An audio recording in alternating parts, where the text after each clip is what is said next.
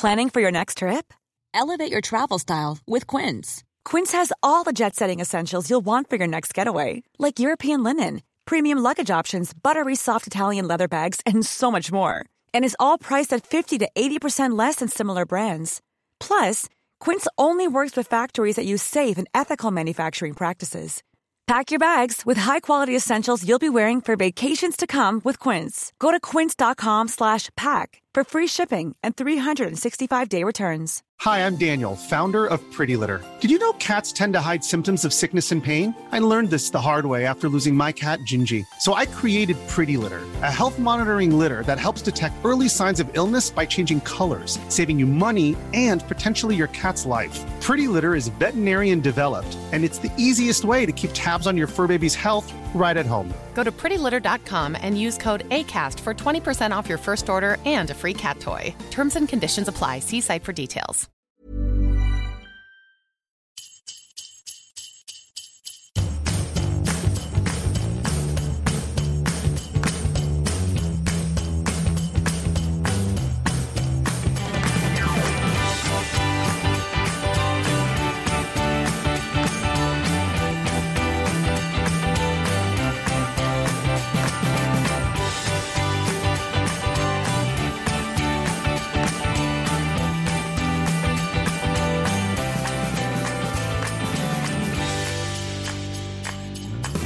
God jul, jul, jul i stugan. God jul, jul i stugan. God fortsättning, god fortsättning, god fortsättning. Jul, jul, skimrande jul. Nej, strålande jul där. Du och jag ska inte släppa en julskiva.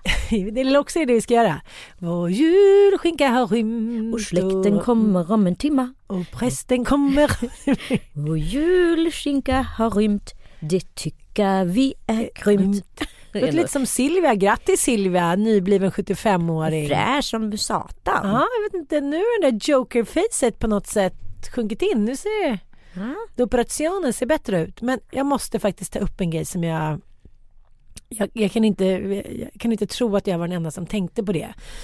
I de här olika dokumentärerna om henne så visar de ju såklart förlovningsfilmen från Sveriges Television, då vi bara hade en kanal. Ja, precis. När det berömda klicket. Hur som helst, där sitter de i samma gröna soffa 42 år senare eller någonting. Men, och han klagar lite så här missnöjd. Det är ingen skön den här soffan. Och hon är så här, nej, hon är supernervös såklart. Och sen så säger hon en bit in då i den här intervjun att... Ja, då säger reportern så här, du kanske kan svara på svenska. Jag kan inte svenska så bra.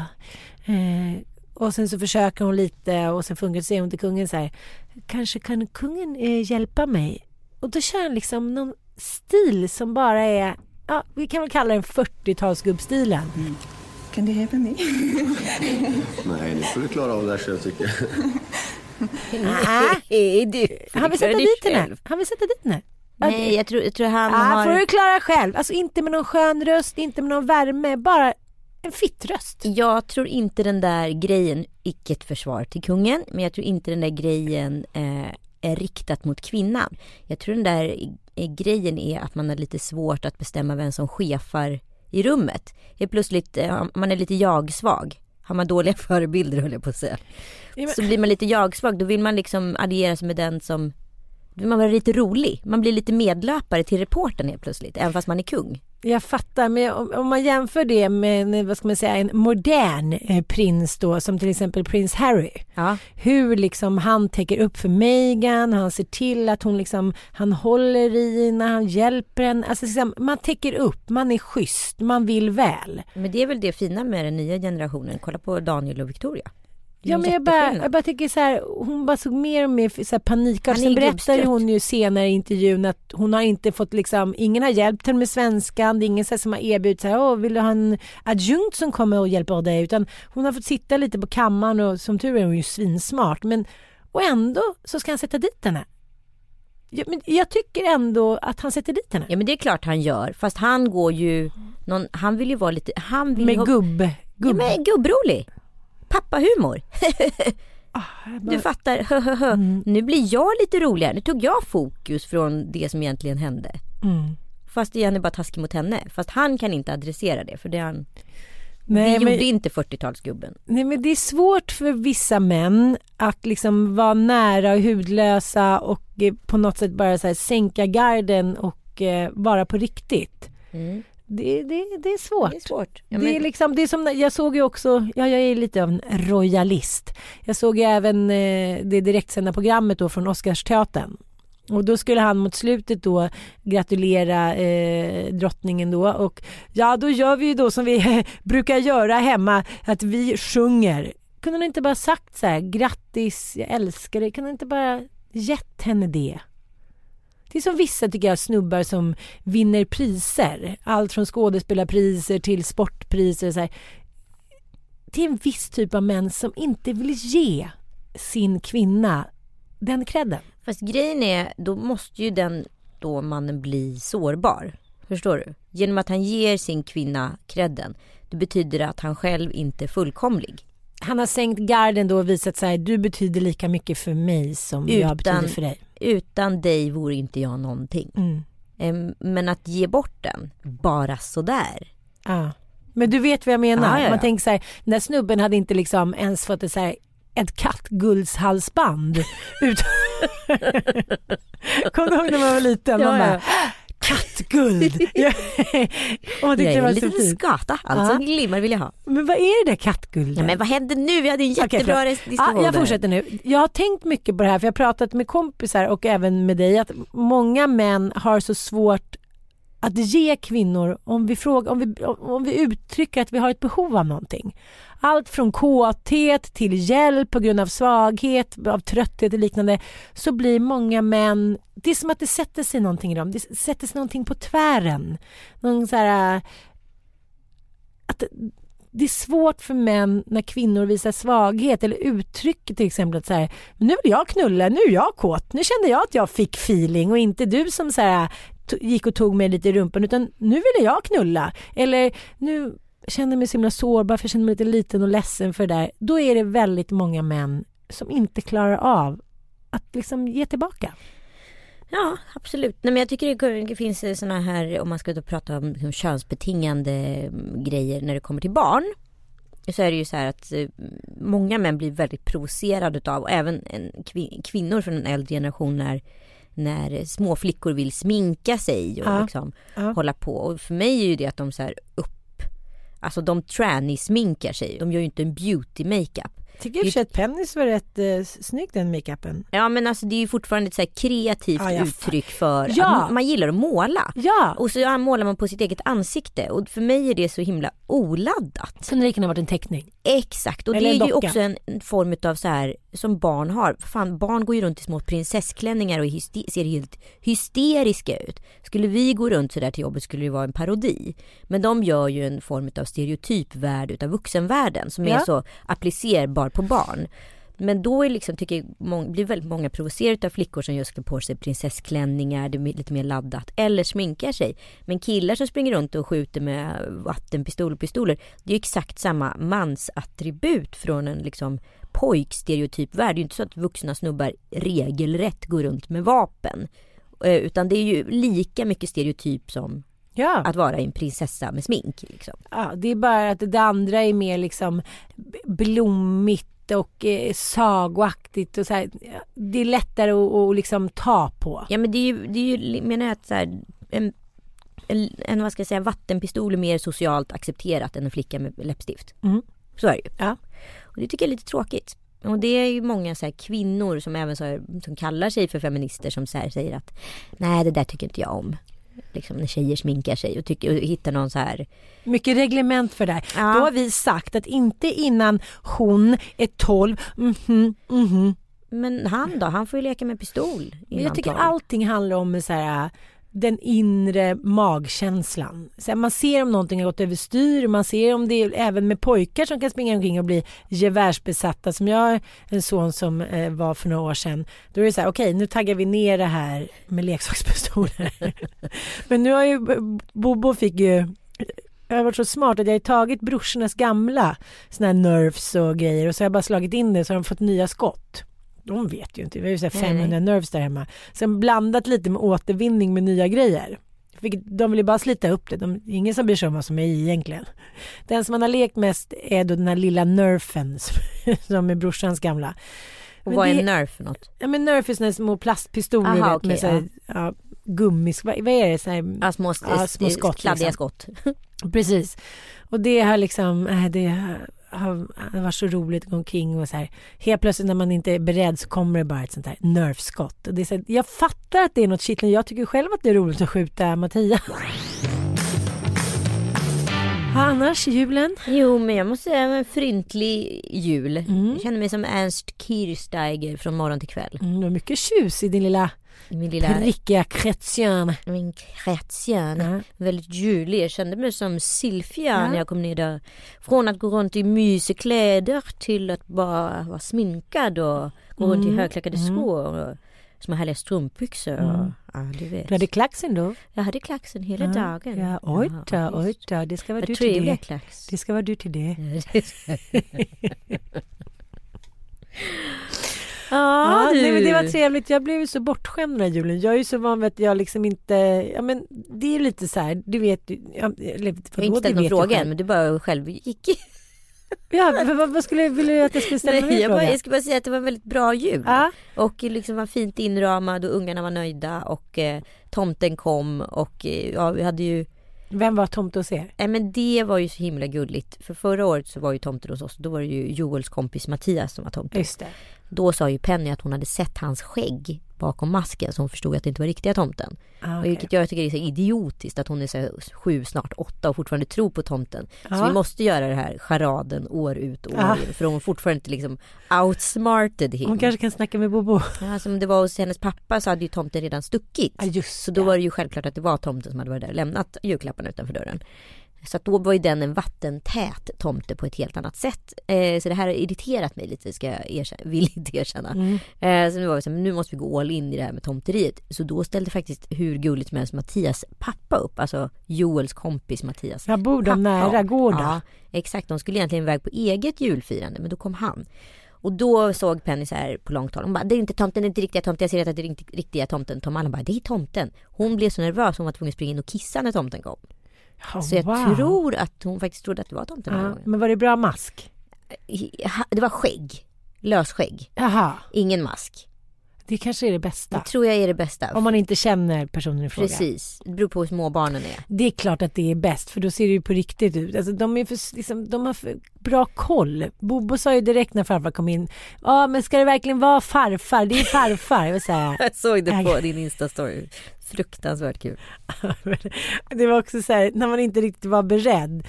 Och igår så bröt han ihop då när vi kom hem. När ska jag få, liksom, när ska den riktiga tomten komma och när kommer presenterna? Så här. Han kände sig blåst på konfekten. Blåst på tomten. En som kanske hade passat som tomte är ju ändå Olle Jönsson från Lasse Stefans. Ett band som vi båda bitterljuvt fascineras av. Och jag kan liksom inte få nog utav bilder på den här mannen. Vi såg det. Alltså, när jag vill in i smutsen, då bildgooglar jag Olle Jönsson. Det här är verkligen en guilty pleasure. Jag har lagt upp en story nu som ligger på händelser man kan ta del av om man känner för att gå in i Olle Jönsson lika mycket som jag. Men du har ju sett den här dokumentären om dem. Ja. Jag är så intresserad av hur ser det ut hemma hos honom. Vad har han för heminredning? Ja, men han måste ha mycket katter.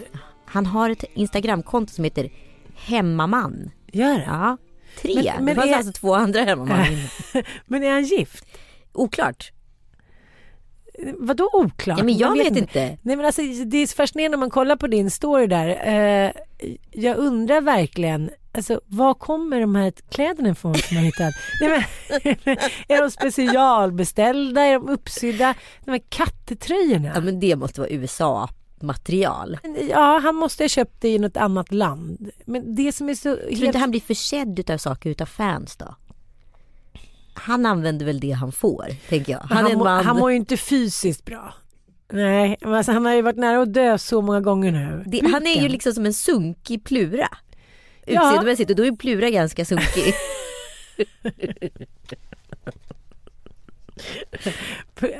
Plura, nej vi kan inte jämföra samma dag, men det är så här, det är därför jag inte tror att han har någon kvinna, för att han är så självdestruktiv med det psykiska. Ja, det tror jag med. Och om jag nu var tillsammans med honom så kanske jag inte riktigt hade liksom accepterat den där klädgalenskapen. Hade kattröjan? Hade ni kattröja? Det är mycket djuruttryck på hans. Mm. Men samtidigt kan jag tycka så här, tänk om det var så här, om det var en kvinna med den liksom. Ja, men grejen är, det var faktiskt någon som skrev till mig. Förlåt. Det kommer bli jag. Ja. Det var någon som skrev till mig, vilket jag tyckte var otroligt fint och jämförbart, som gör det här rättfärdigt att vi sitter och hånskrattar åt Olle Jönsson. Mm. För saken är den att Kikki Danielsson per definition är ju en kvinnlig Olle Jönsson. Ja, jag tänkte också på henne, men så mycket skit som hon har blivit, ja, fått utstå i media, och så mycket kritik och hån och skratt och allt möjligt. Under tiden Olle Jönsson tydligen kan göra precis vad som helst och bli lagd med väldigt unga damer. Det vet inte du. Det vet jag inte, men jag fick en liten fågel viskade i mitt öra som hade jobbat i en hotellreception. Ja, det är en örn. Ja, som hade sett Olle kliva in på ett hotellrum med unga groupies. Det kanske bara var att de satt och snackade lite. Och... Det vet vi inte. Nej, det vet vi inte. Nej. Jag får så mycket bilder nu som jag kanske inte riktigt har bett om. Men det som jag tycker är den stora skillnaden, som vi måste nu då på något sätt könsrelatera, det är ju att när det har handlat om Olle Jönsson med Z. Nej, det är Lasse Stefans som har ett Z. Ja, okej. Han har bara... Jönsson är precis som Olle Jönsson låter. Old school S. Ja. Ah, kanske 3S. Hur som helst, han får ju liksom otaliga uppslag i gammelpress. Där är så här, det är allt från, var det inte Peter Gide på någon bild där? Ja, men alltså han har varit med i Skavlan, han har varit med Så mycket bättre. Alltså, ja, han är alla så vill uppburen. Hjälpa honom så att han ska överleva. Ja. Det känns som så här, med Kikki vill man bara så här, men ska inte kärringen supa ihjäl sig snart så vi slipper sena? Ja. Där har hon så här... Ja, jag tycker i och för sig att det kommer en vändning efter Så mycket bättre. Men innan det så har hon ju varit lite så här slit och slängperson. Och jag har följt Kikki på Twitter i så många år. Och jag älskar henne. Hon är smart. Hon är rolig, hon är vass. Det är inte Olle Jönsson. Nej, någonstans. Hon kan driva med sig själv. Hon är storsint. Mm. Ja, nej. Och det där tycker jag är så jävla sorgligt. Berätta om dokumentären, du som har sett den. Jag är så pepp. Men jag har ju sett den hemma hos svärfar och svärmor, lite sådär... Man sitter och tittar lite på telefonen, man läser någon sköna hem i förbifarten. Menar du att du hade fullt fokus på Olle Jönsson? Ja. Läser du sköna hem? Ja, det var en hund också som skällde väldigt mycket. Du fick för mig att du läste Hemmets journal. Vet du varför? Ja, men det är jag. Jag älskar Svensk Damtidning, jag har läst. Ja, men det är inte Hemmets journal. Nej, men jag tror inte hon hade... Jag tror inte svärmor. Hon har sköna hem... Svensk Damtidning. Ja, men det ingår i samma kategori kvinna. Ja, men alltså, är du liksom sköna hemkvinna, då är du liksom en kategori. Det är sant. Lexington kvinna, lite mer. Ja. Nej, vadå Lexington? Hemmets journal? Det är väl fan korsstygnsparty. Ja, men jag sa ju inte Hemmets journal. Jag sa ju Svensk Damtidning och Sköna hem. Det är en kategori kvinna. Aha. Och vad heter det? Hemmets journal, och så finns det någon annan sån här Hemmets veckotidning eller Hemmets eller vad den heter. Allers. Det är en annan typ av kvinna. Det är två olika kvinnor. Jag fattar. Ja, det är det ju såklart. Nej, men den här visade ju bara liksom, ja, men massa klipp ur deras turnéliv. De verkar ju turnera typ 369 dagar per år. Ista på andra. Ja, men alltså i sin... Och men alltså dansman måste ju vara det bästa för alla som har extrem ADHD. Ja, det är bara runt. Och quick. Och så var det så här, en dag skulle de spela på, ja men typ, inte vet jag, någon stor skyran på kvällen. Och då var det någon tanta Laura som hade hört sig och undrat om de kunde komma och spela lite privat för henne och hennes grannar. Jaha. Så nu var det en ny tradition, så då körde de en liten avstickare och körde en liten konsert i trädgården. Jaha. Och då hade de gjort ett Lasse Stefans hus. Ja. Så att, ja, men alltså, de verkar verkligen, det som du säger, så här, det är så här ADHD-drömmen att få vara med i ett dansband. Ja. Jag kan vara med. Ja, det passar inte perfekt. Jag är morgon på byn och okej, det var ingen öppen casting. Man kan bekräfta att håller isär äpplen och pärorna. Nej, men jag tycker det är jävligt sorgligt det där med att, så här, kvinnor som... Ja, men som inte liksom kollar på vågen varje morgon och så kanske tutar loss lite för mycket och destruktiva och röker och hit och dit. De är liksom riktiga jävla sjaviga kärringar. direkt. Mm. Medan gubbarna ska räddas och det ska nästan så här skramlas med Röda korset, bössor och hit och dit. De ska räddas. Ja. Och hej och hå. Det är liksom den där... Då återkommer vi till det här, rädslan för den kvinnliga svagheten. Ja, baket till egentligen smink, transvestiten. Kåt, glad, smal och tacksam. Ja. Det är liksom, så ska vi bara vakna upp och så ska vi vara. Forever and ever. Ja, för det som har varit liksom rädslan då, eller liksom föraktet med att unga flickor sminkar sig. Det ska ju vara då att de hamnar i någon så här könsnormativ stereotyp. Under tiden den rädslan inte finns för killar. På samma sätt, så redan här sätts ju de mönsterna. Jag tycker att tjejer ska få sminka sig. Du ser ju ändå ut som liksom en hysterika i den makeupen som en femåring gör. Ja, det är ingen som skulle gå på stan och bara, hon har försökt bli snygg. Nej. Utan du ser ut som en clown deluxe. Men jag tycker att det är ett kreativt uttryck. Precis som om du nu vill vara en könsstereotyp snubbe och springer runt och pojke springer runt och skjuter med pistol. Det enda jag säger är så här, det som är problemet är ju när du säger nej till att pojkar får sminka dig och tjejer får skjuta med pickadollen. Där blir det ett knas. Det ska man väl öppna upp och säga så här. Men jag tror alla de här förbuden eller normerna eller tidsregleringarna, det skapar bara ännu en lex Kikki. Att det är så här, jaha, om jag gör så, då är jag en dålig kvinna. Aha, för det är ingenting som man tänker på när man är i den där åldern. Man gör bara det som faller in.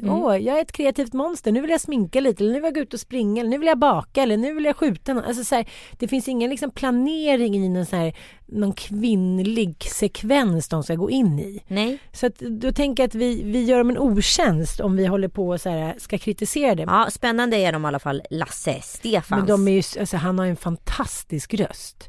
Ja, men jag motsätter mig inte hans röst eller begåvning på något sätt. Nej. Jag motsätter mig att, så här, att han kan bäras upp under tiden andra kan sänkas för sin livsstil. Kikki är också en fantastisk röst.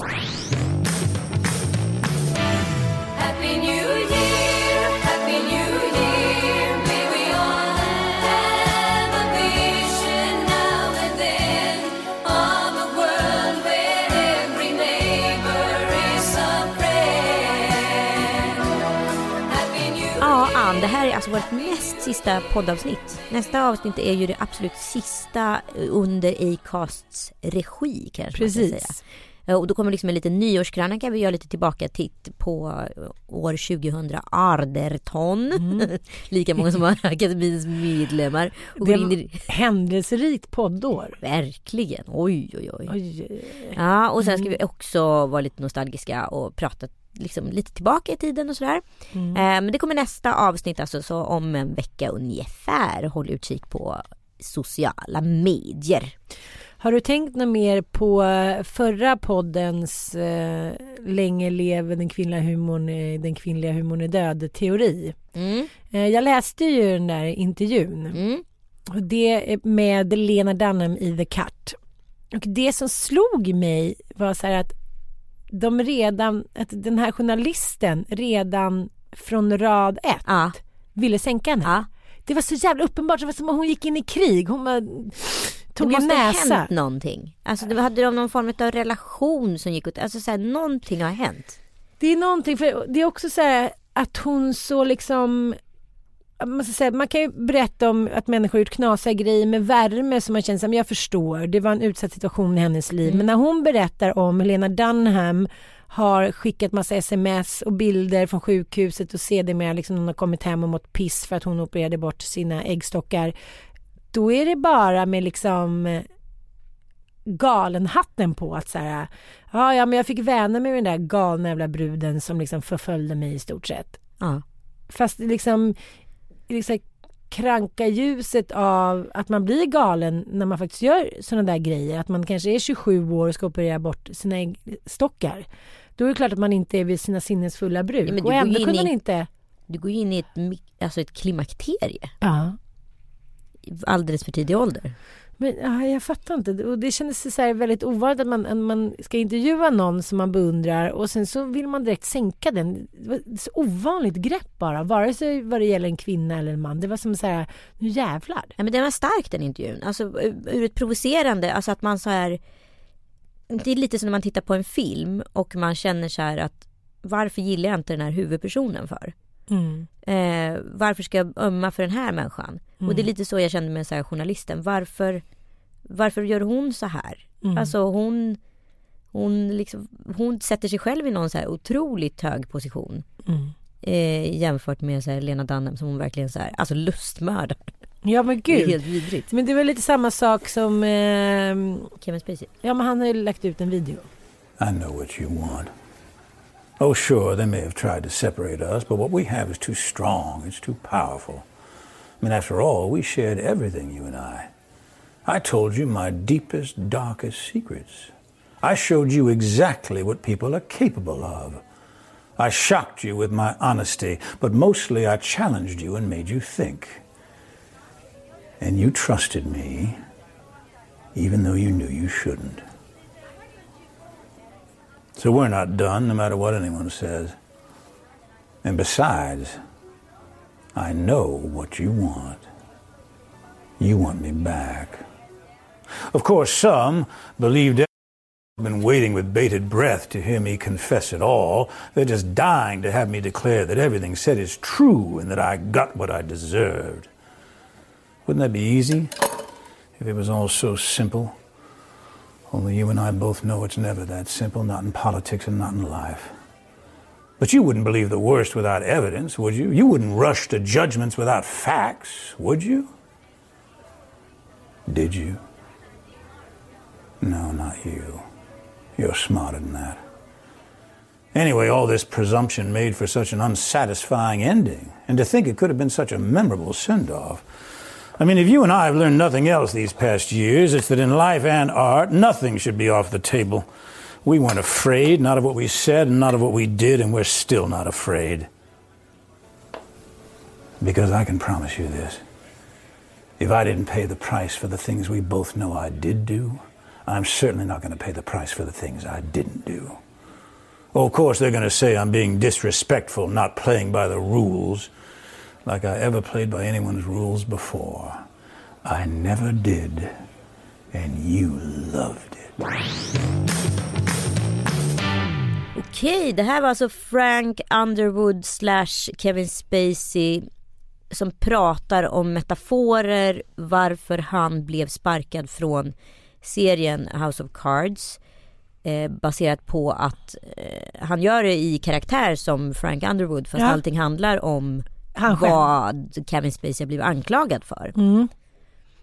Och det här är väldigt spännande. Vi lever ju en tid där mycket ska upp på bordet och många har ju skrikit högt.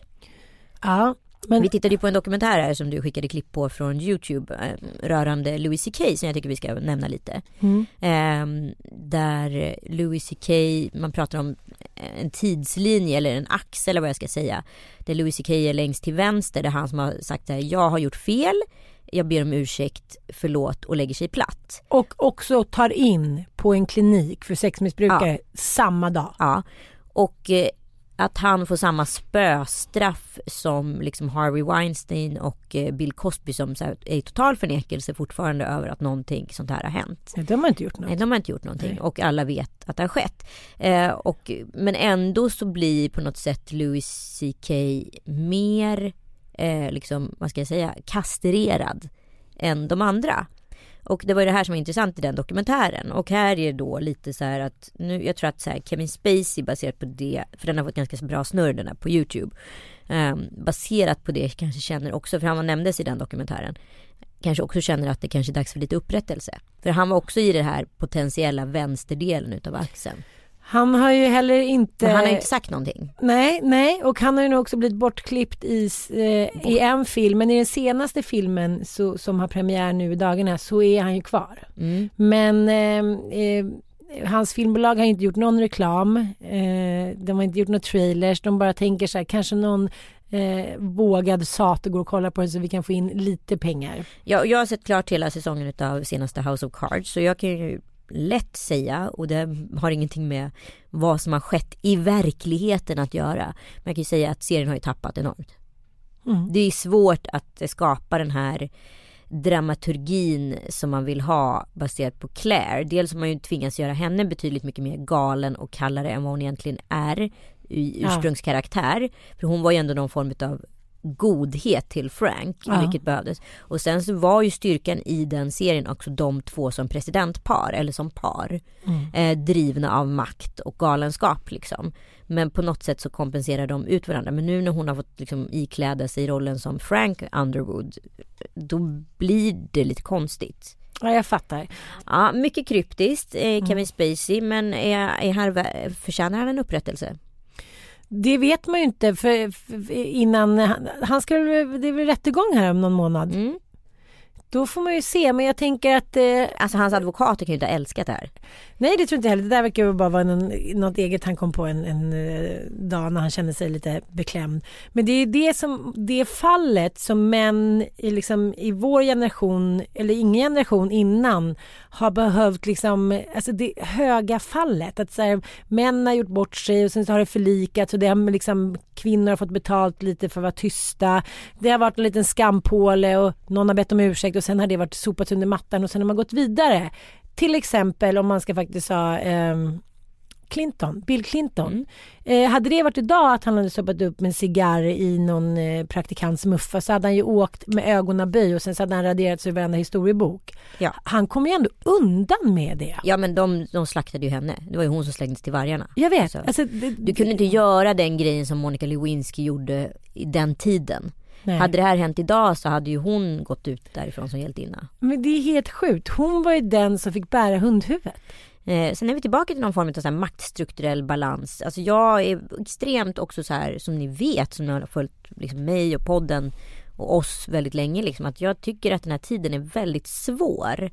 Jag hittar liksom ingen rätsida på det, och jag har liksom någon form av så här teori runt det här. Att det som har skett med liksom MeToo, som har fört med sig väldigt, väldigt mycket gott, det är också att klimatet har hårdnat så fruktansvärt. Jag kommer ihåg precis som när Fittstimsgrejen kom på tidiga 90-talet. Liksom, att det började som en väldigt bra grej, men slutade med att man dödade dess galjonsfigurer. Lite som den här journalisten dödar Lena Dunham. Alltså det blir ett väldigt, väldigt rått klimat. Till sist så vet man inte liksom längre vad syftet är. När man har förlorat liksom perspektiven.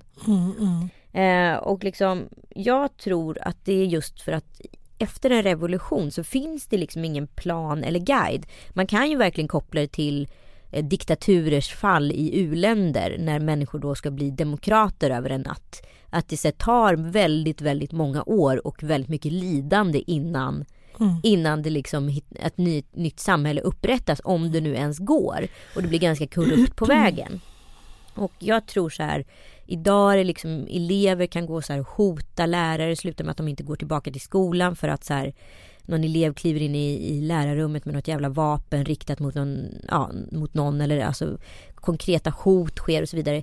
Alltså hela förflyttningen om maktbalansen har ju också förskjutits från att det finns en person som är en toppdog, som det ser ut i alla djurstammar inklusive människoarten, att det är en silverback, sen är det en blackback och så vidare och så vidare. Nu var det här extremt manligt stereotyp, men ni förstår vad jag menar, att det finns en äldest som har ordet, och vi har slutat lyssna på de äldre, och därför har vi också liksom tappat maner och respekt är så att du ska respektera mig därför att.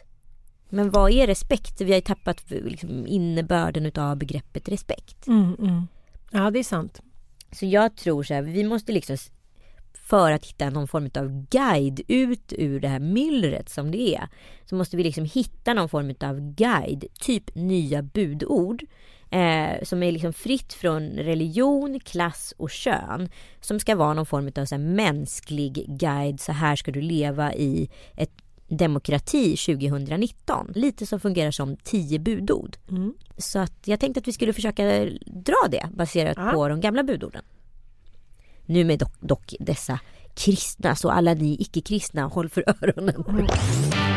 Okej, så här är ju budorden i vanliga fall. Så jag tänker att vi resonerar oss fram till vad det ska stå här på punkt eller budord nummer 1. Du ska icke andra gudar hava vid sidan av mig. Men om du säger så här, om religionen då var demokratin, eftersom den var allsmäktig, då är det ju ändå demokratin som är Gud nu vad gäller den där. Du ska inga andra statsskick hysa jämte demokratin. Ja, lite ish. Så. Ja, ja, okej, ja. Vi måste utgå från vår egen arbetsmodell. Vi är i Sverige, hej och hå. Ja. Det har ingenting med religion att göra, utan demokrati är ett statsskick. Mm. Och det är också det statsskicket som vi har liksom som har visat sig passa bäst. Mm. Ja, som är mest demokratiskt. Ja, men i alla fall i väst. Ja, ja, precis. Ja. Du ska icke missbruka Herrens, din Guds namn. Ty Herren kommer att lämna den ostraffad som missbrukar hans namn. Du ska inte spela på demokratins villkor, eller? Du ska inte utmana demokratins villkor. Ja, fast här tycker jag det blir lite mer allmängiltigt att så här, du ska inte liksom bestämma själv vad som är moraliskt eller vad som är rätt att göra. Alltså så här, gå inte utanför de bestämda demokratiska lagarna ungefär. Precis. Alltså så här, man ska inte missbruka demokratin och tolka den på eget för sin egen fördel. Nej. Kan man säga så? Mm. Tänk på att hålla sabbatsdagen helig. Det betyder, och enligt Bibeln då, eller enligt Svenska kyrkan, så säger man ska tolka det här som att ge dig själv regelbunden tid till vila och uppbyggelse. Men det var väl ganska bra. Den kan man väl behålla. Ja, man säger så här, men tänk på att så här, återhämtning på helgen är viktigt. Ja, eller tänk på att återhämtning överhuvudtaget. Ja, men den där tycker jag kan vara kvar i det här stressiga samhället. Att så här, någon gång måste man få återhämta sig. Tänk få vara kvar. Ja. Visa aktning för din far och din mor. Ja, det är väl vettigt. Den är ju inte lika inpräntad i kidsen idag.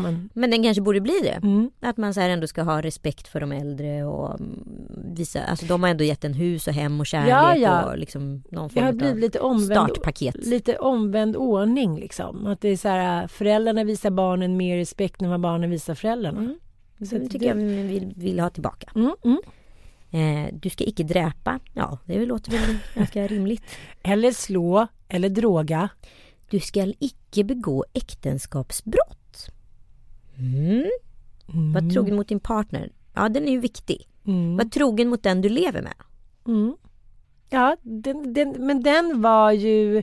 Alltså, den betydde ju allt när vi växte upp. Ja. Alltså, vi är ju ändå så pass gamla. Ja, där, gamla vi är. Ja. Jo, men där var ju så här, men på 70-80-talet så skilde man sig ju knappt. Det var en i varje klass. Nej, men här får man ju säga att så här, okej, äktenskap är kanske inte lika heligt som det har varit, men väljer man att leva tillsammans med någon, och då ska man ju visa den respekt genom att vara trogen mot den.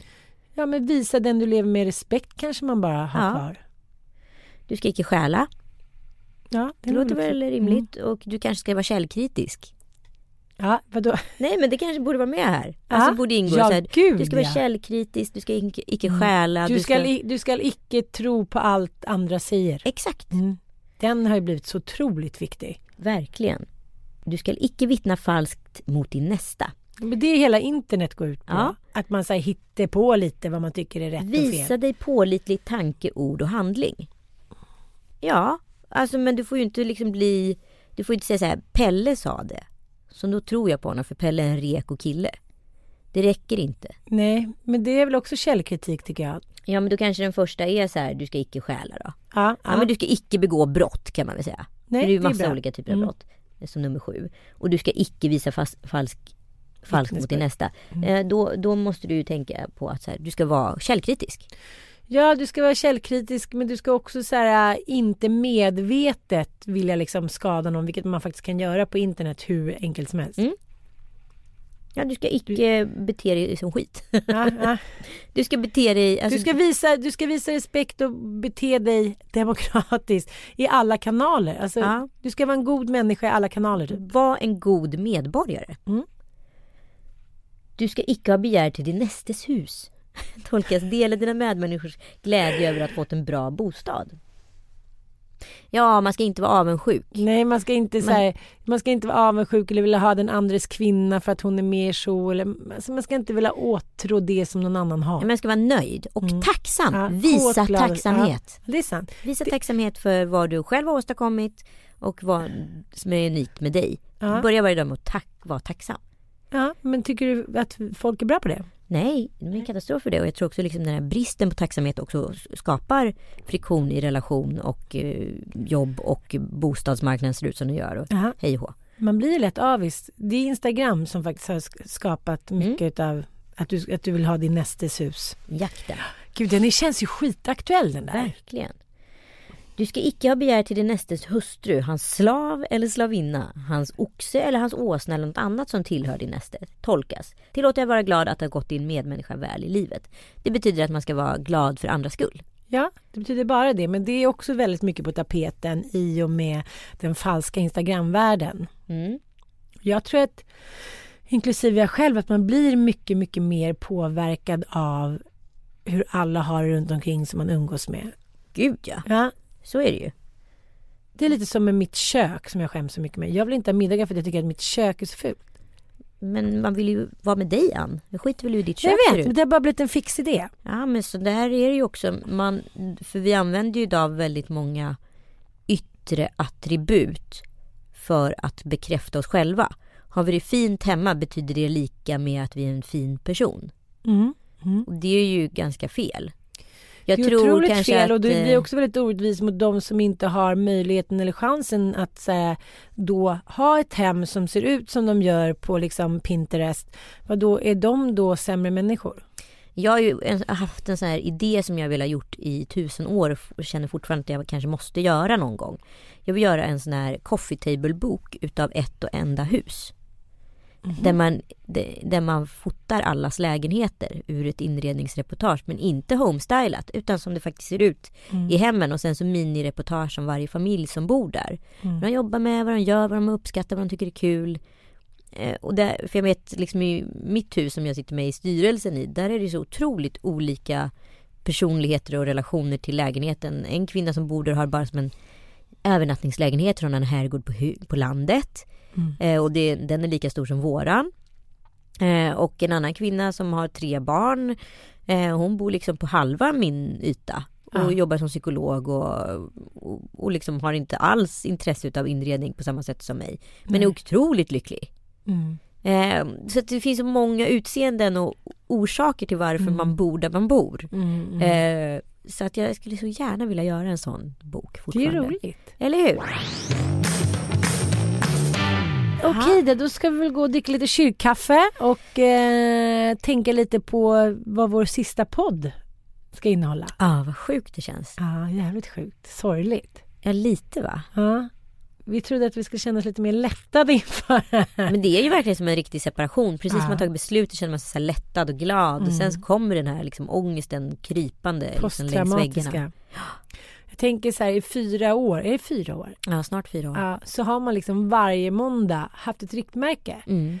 Och liksom måndagar är inte min favoritdag. Det har alltid varit så här, då kommer man upp, då är veckan igång. Det har varit liksom det är så här, psykologiskt viktigt tror jag för mig att säga, ja men då är det, även fast man är frilans så är det så här, okej, men då är podden i alla fall som man fått mixtra hit och dit. Det har alltid varit så, man vet att på måndagar det har liksom nästan varit ens livs liksom riktmärke de här 4 åren. Så undrar vad man ska liksom hitta på där istället. Vi får hoppas att det blir någonting roligt som vi tillsammans kan göra. Ja, men det kommer vi garanterat göra, och vi ska verkligen säga understryka att det här kanske inte är det absoluta slutet för Lillelördag heller. Nej. Men det kommer absolut ta en paus att ta. Och känner ni ett urge att säga, vi måste ha tillbaka er, då får ni skrika högt. Då kommer vi tillbaka. Ja. Jättekul alltså. Halleluja. Sing halleluja. Har du något nyårslöfte då? Ja, men alltså det är nog att liksom, en kompis till mig, han fick reda på att han hade en liksom, inte någon svår sjukdom, men att det var liksom, det var lite jidder i kroppen sådär. Så att han skrev nu i sin Facebookflöde igår att han var så här, men nu har jag liksom senaste halvåret så här, gått 10 000 steg per dag, gått upp och tränat varje morgon. Liksom. Alltså han har köpt en lite mer asketisk livsföring.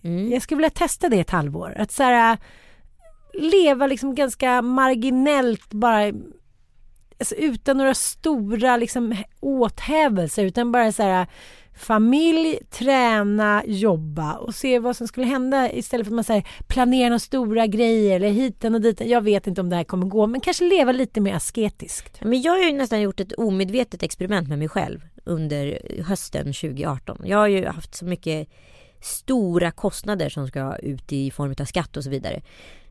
Så att jag tvingas liksom katta alla excesser. i form av resor och kläder, och det är så här saker som jag verkligen, verkligen värdesätter. Och det har ju slutat med att jag faktiskt bara köpt en tröja på hela hösten. Nej. Eller topp till en fest.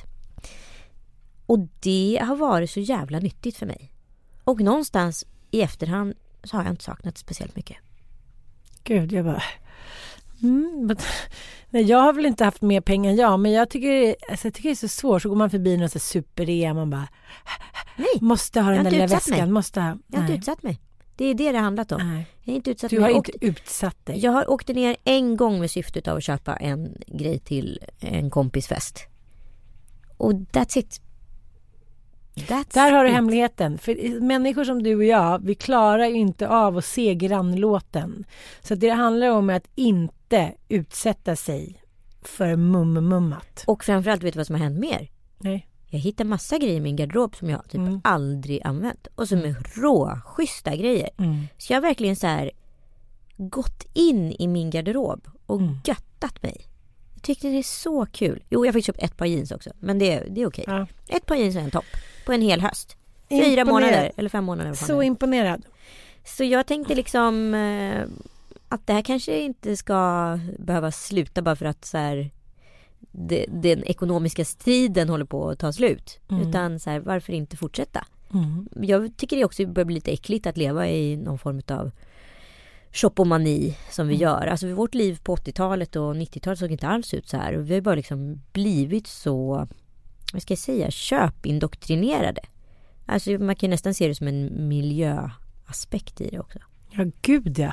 Ja, jag ska också anta det. Min mer asketiska vardag. Ja. Ja, men det är som du säger, så jag klarar inte av...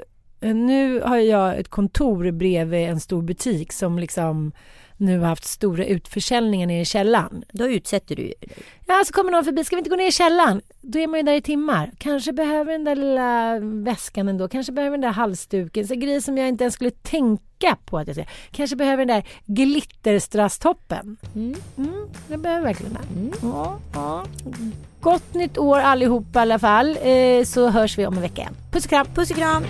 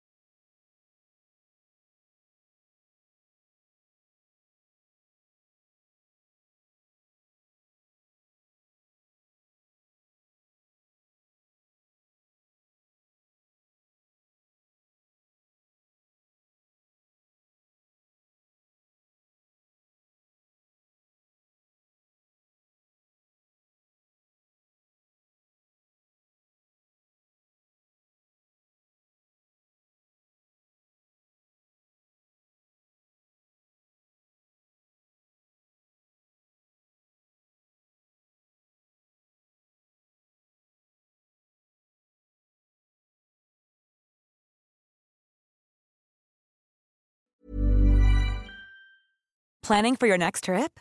Elevate your travel style with Quince. Quince has all the jet-setting essentials you'll want for your next getaway, like European linen, premium luggage options, buttery soft Italian leather bags, and so much more. And it's all priced at 50 to 80% less than similar brands. Plus, Quince only works with factories that use safe and ethical manufacturing practices. Pack your bags with high-quality essentials you'll be wearing for vacations to come with Quince. Go to quince.com/pack for free shipping and 365-day returns. Mom deserves the best, and there's no better place to shop for Mother's Day than Whole Foods Market. They're your destination for unbeatable savings, from premium gifts to show-stopping flowers and irresistible desserts. Start by saving 33% with Prime on all body care and candles. Then get a 15-stem bunch of tulips for just $9.99 each with Prime. Round out Mom's menu with festive rosé, irresistible berry chantilly cake, and more special treats. Come celebrate Mother's Day at Whole Foods Market.